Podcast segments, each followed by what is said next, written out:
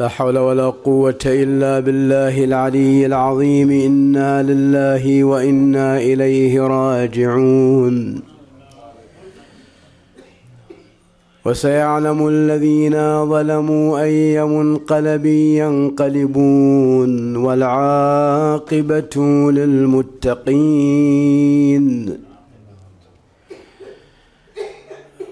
قال عز من قائل في محكم كتابه بسم الله الرحمن الرحيم.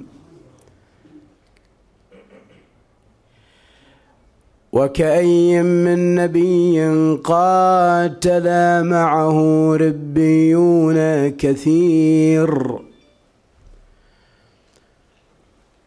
فما وهنوا لما أصابهم في سبيل الله وما ضعفوا وما استكانوا.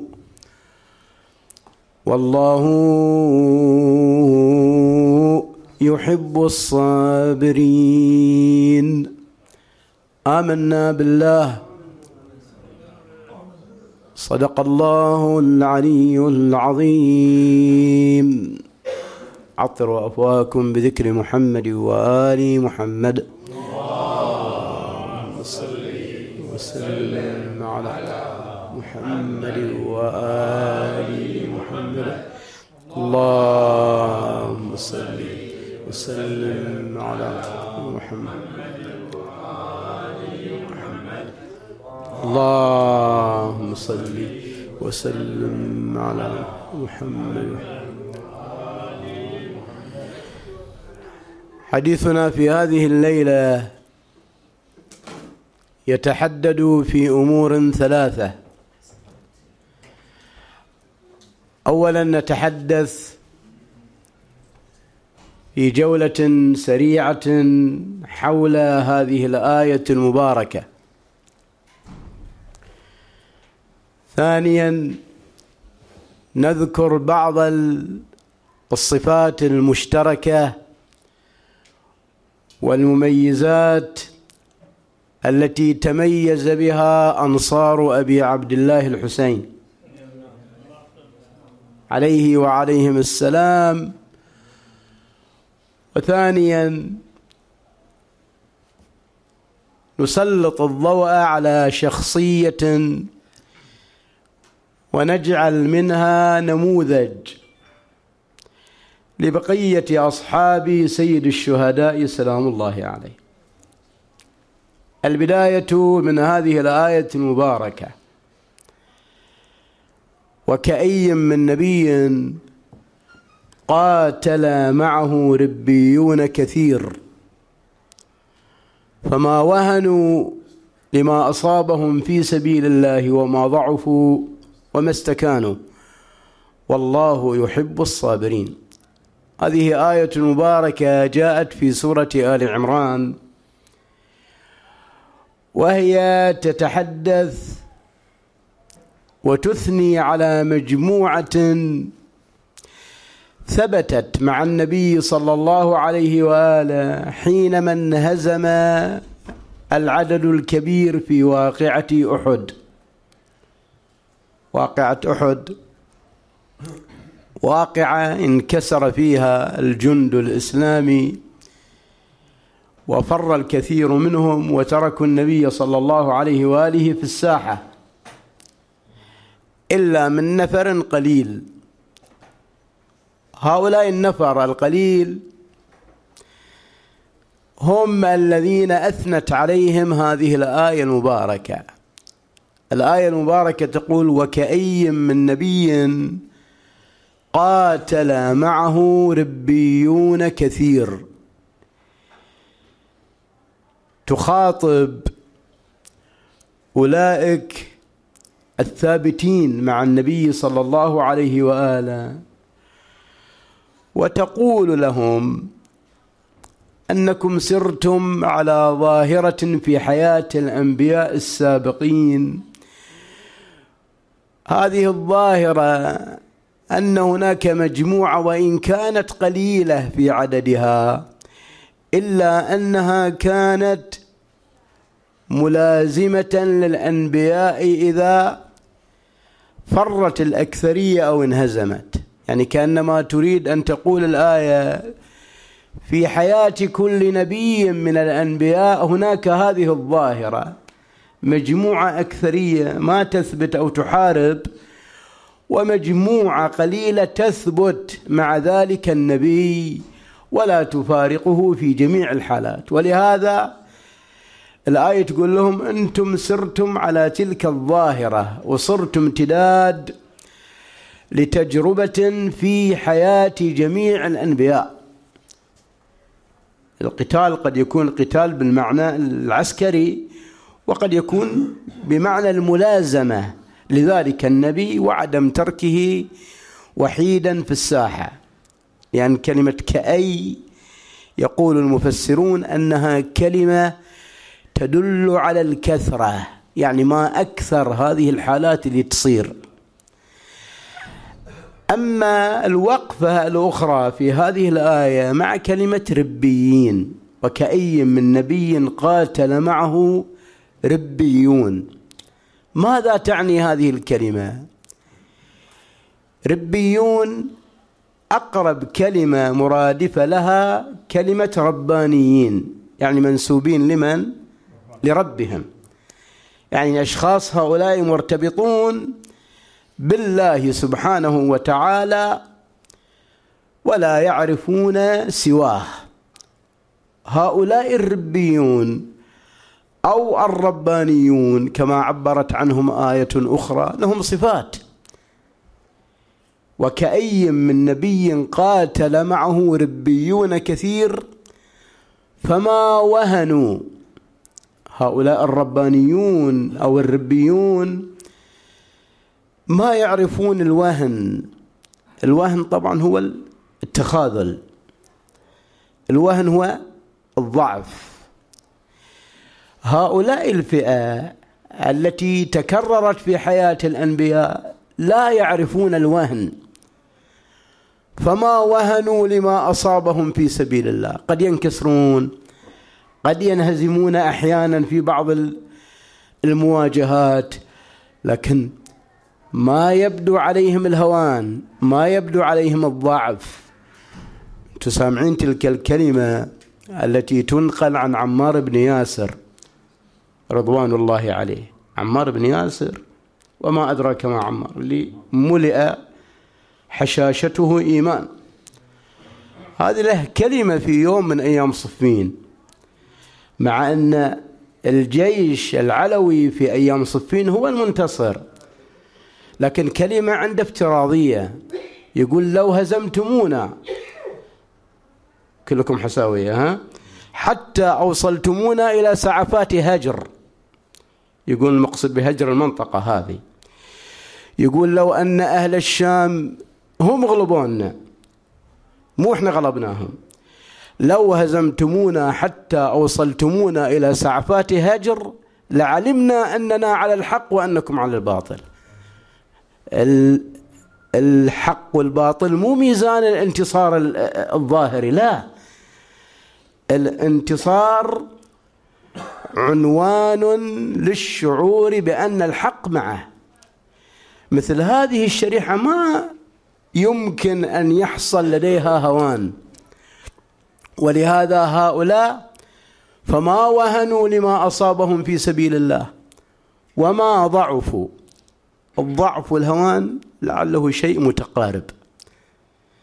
لا يصابون لا بضعف ولا بهوان فما وهنوا لما أصابهم في سبيل الله وما ضعفوا وما استكانوا.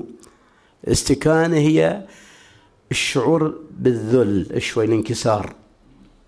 يعني هؤلاء لا يضعفون في المواجهة وحتى مظاهرهم أيضا ما توحي أنهم يشعرون بالخيبة ولا بالذل لا. وما استكانوا. والله يحب الصابرين. الله سبحانه وتعالى يحب مثل هذه الشريحة. هذا باختصار هو ما يتعلق بالأمر الأول من هذه الأمور.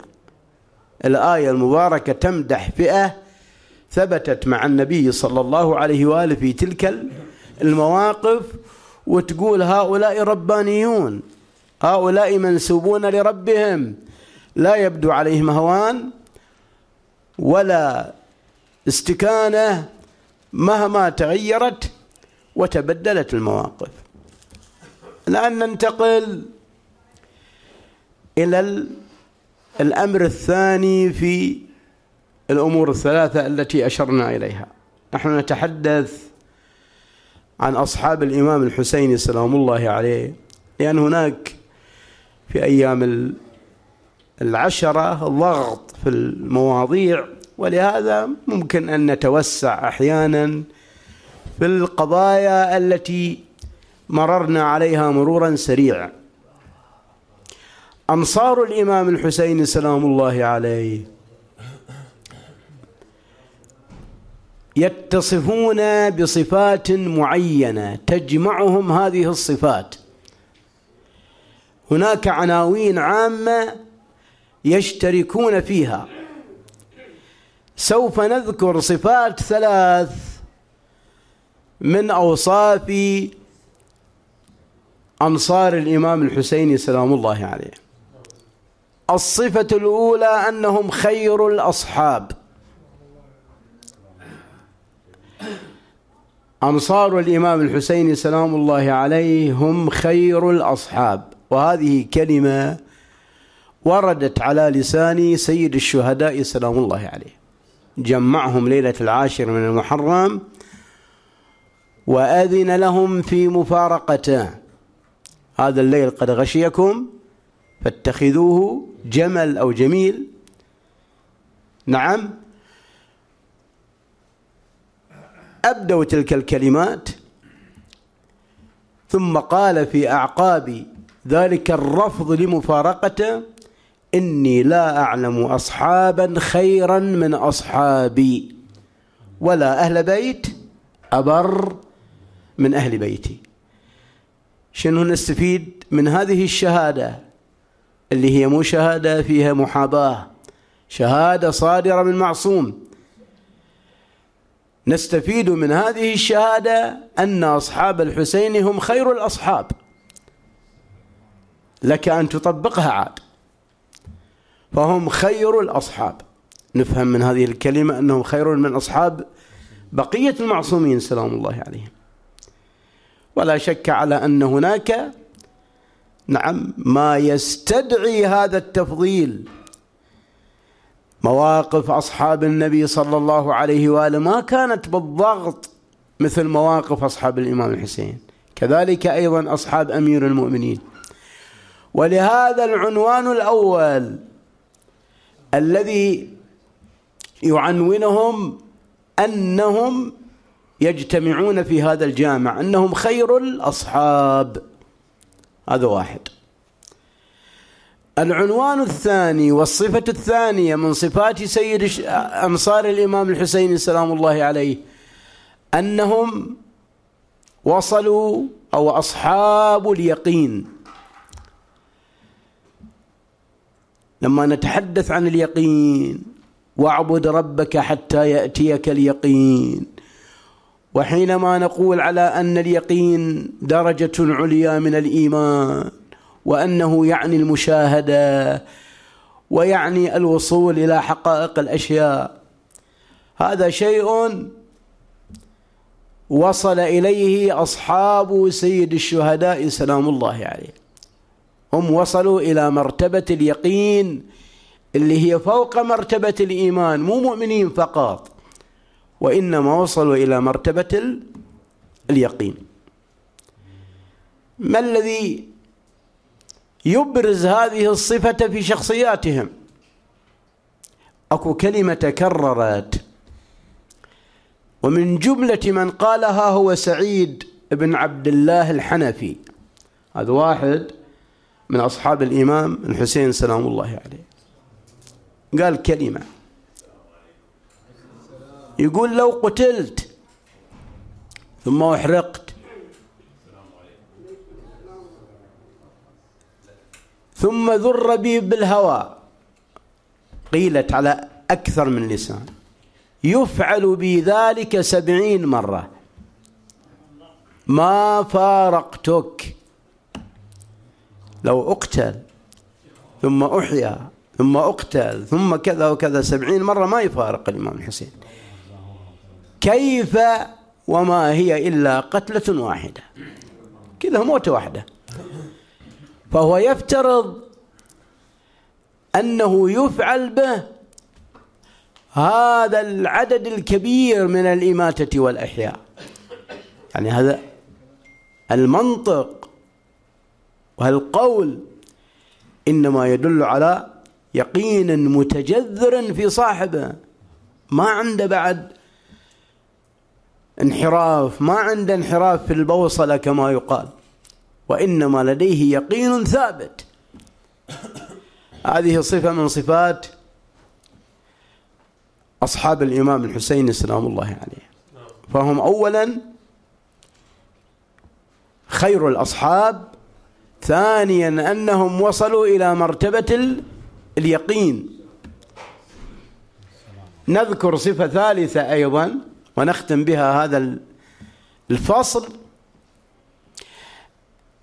أنهم أسرع ما يكون دخولا في الجنة يعني ما عندهم بعد وقفات. وذيك. نعم المواطن المتعددة حساب وصراط وكذا.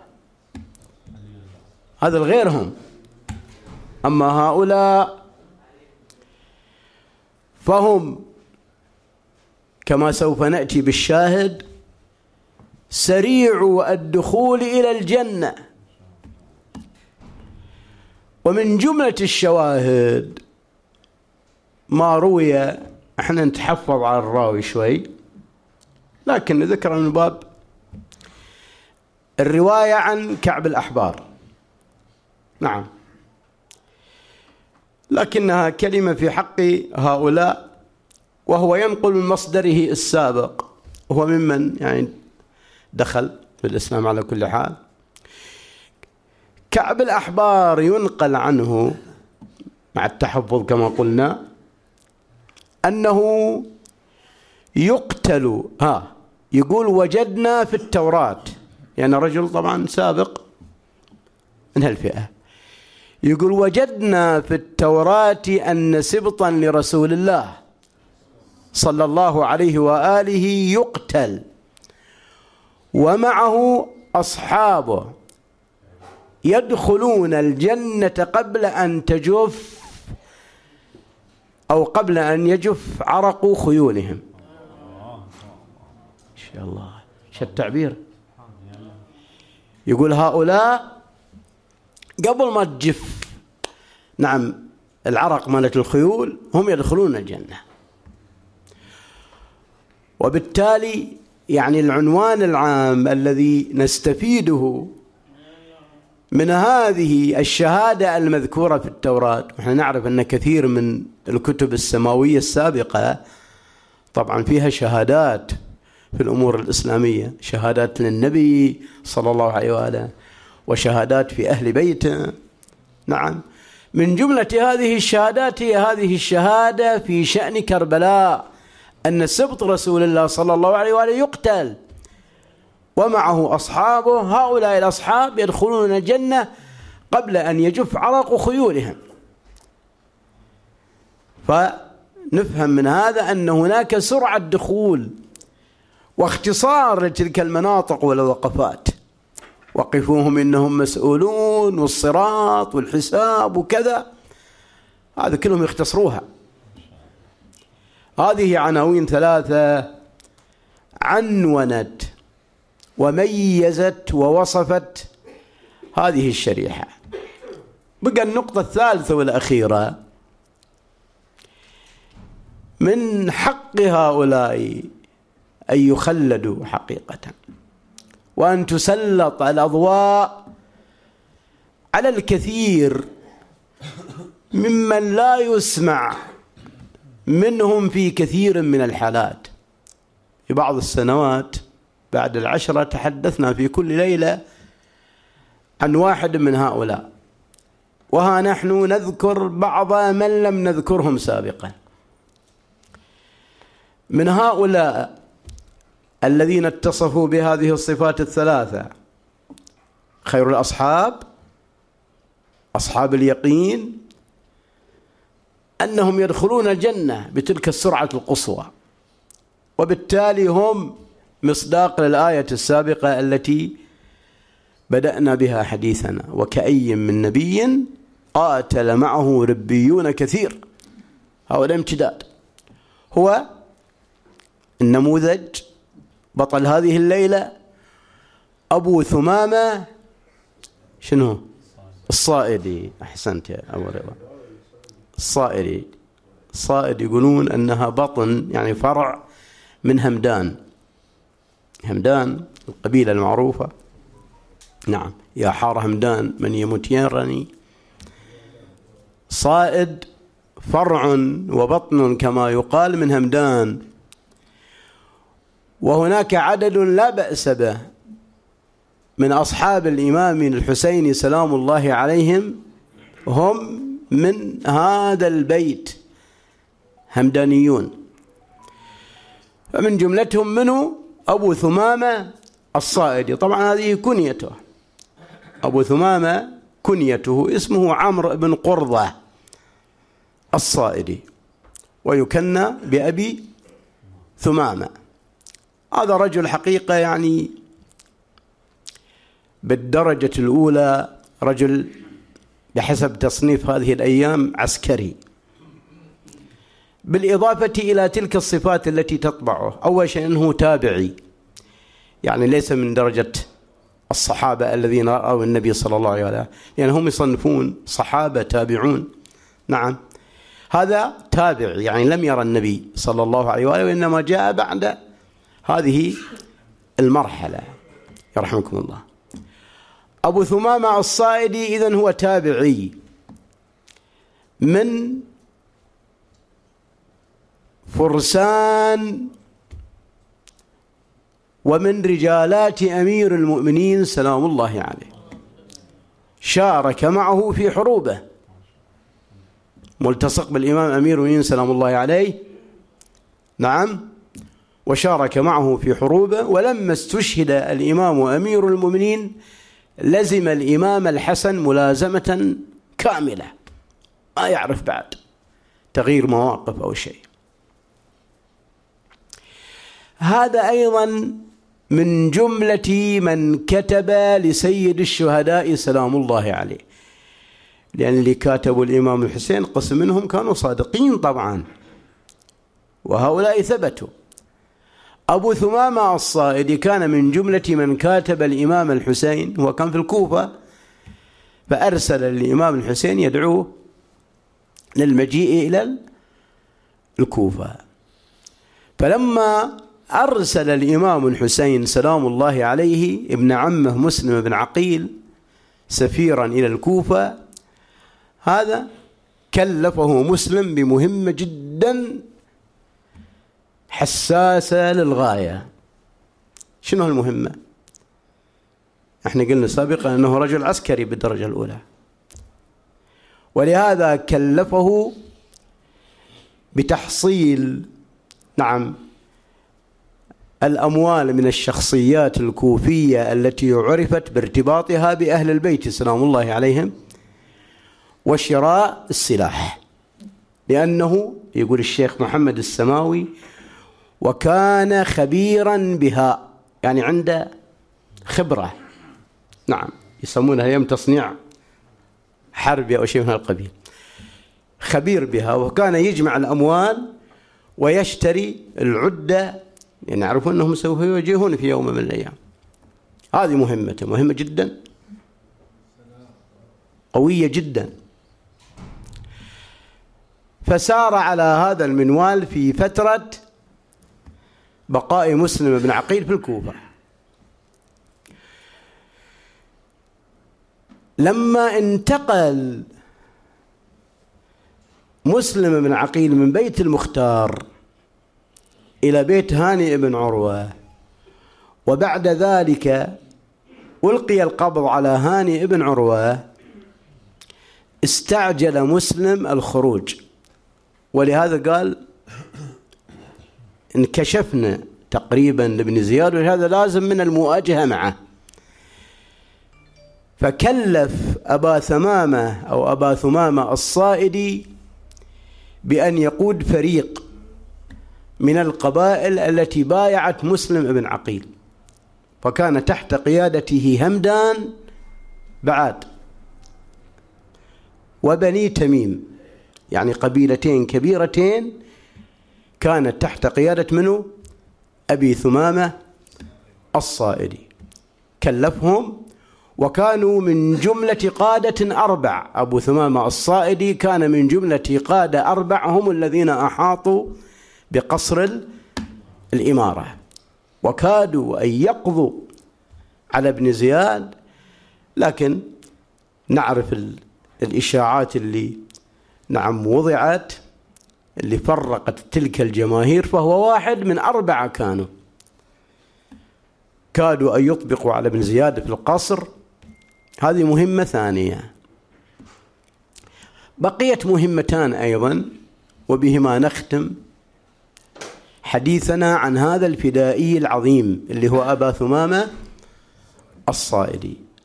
أبو ثمامة الصائدي لما استفرد بمسلم ابن عقيل راحت تلك الجماهير عنه تخفى لأنه يعرف أنه على قائمة ال... هي تخفى وطلبه ابن زياد طلبا شديد. قال هذا لازم يحضر. ولهذا ولى بوجهته نحو الإمام الحسين سلام الله عليه. وخرج ولقيه في الطريق. صاحب رسالة عندي رسالة أبلغها.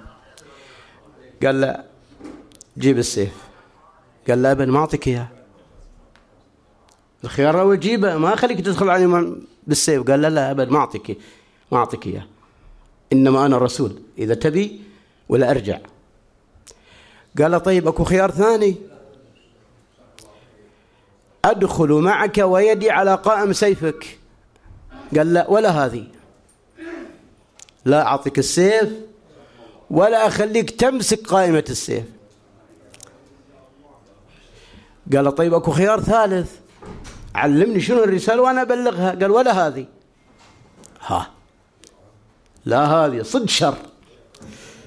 لا هذه ولا هذه ولا هذه. قام الجو عاد شوية. لا تكهرب. يقول الشيخ محمد السماوي فتسابا كل واحد قام ويا الثاني في نزاع. فرجع ذلك. نعم. ما خلاه يدخل على الإمام. الحسين سلام الله عليه. هذا من مواقف هذا البطل. أخيرا وليس آخر. تعرفون ذلك الموقف الذي ختم به حياته.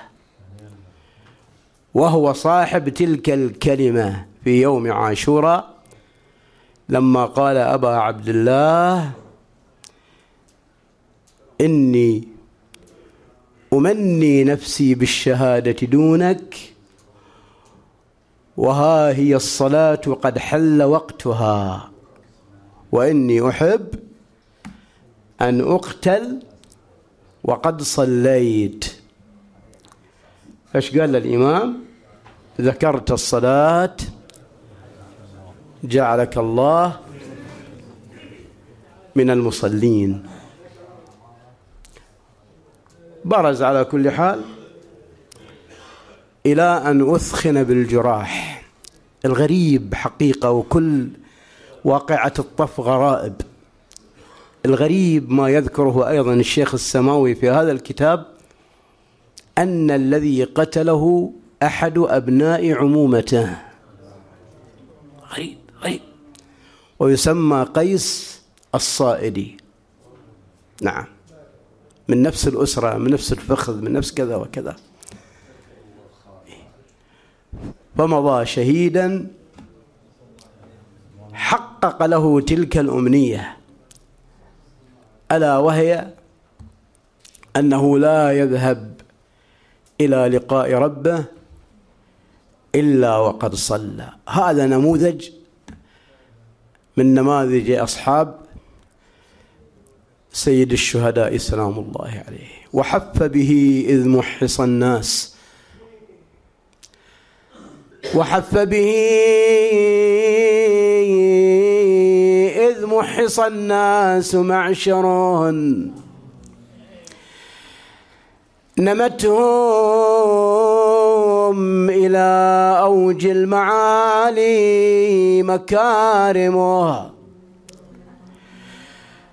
فمن أشوس فمن أشوس ينميه للطعن حيدر. وينميه جدا في قرى الطير. هاشم وصحب تفانى في حمى الدين لم تهن لقلته بين الجموع. عزائم إلى أن ثوى دون الشريعة صرعا. كما صرعت دون العرين ضراغم حموا ذاك الخدور حتى تصرعوا فوق الثرى وبعدهم ظلت عزيزات الرسالة محيرة. بذل وارواح عزيزة وانفنوا دون الخيام. يوم ظل الخدر خالي هجمت عليه اللئام. والنهب ذاك الخدر وتيسرت ذيك الأيتام. هذه مسلوبة وهذه على الثرى متعفرة. زينب تحن والمدامع فوق وجنتها تسيل. تصيح يا ليوث الحريبة على الخيم هجمة الخيل. والمصيبة بعد ساعة ويا الغرب لازم أشيل. ليتني تقضت أيامي ولا شفت هاللي جرى. مدري أمشي ويا مدري أمشي ويا اليتامى لو أضل ويا الأجساد. ولو رحت مدري شباري الحرم لو زين العباد. ولو بقيت بهالفيافي روسكم عني بعاد. ليتني تقضت أيامي وما شفت هاللي جرى. بالأمس يبرد ضعينه بالفضل ظنوت علي. حامل السيف بيمينة وبس يلاحظ محملي. وأنا في عز ودلال كل عز ينجلي. ليتني تقضت أيامي وما شفت هاللي جرى. وحف به إذ محص الناس معشر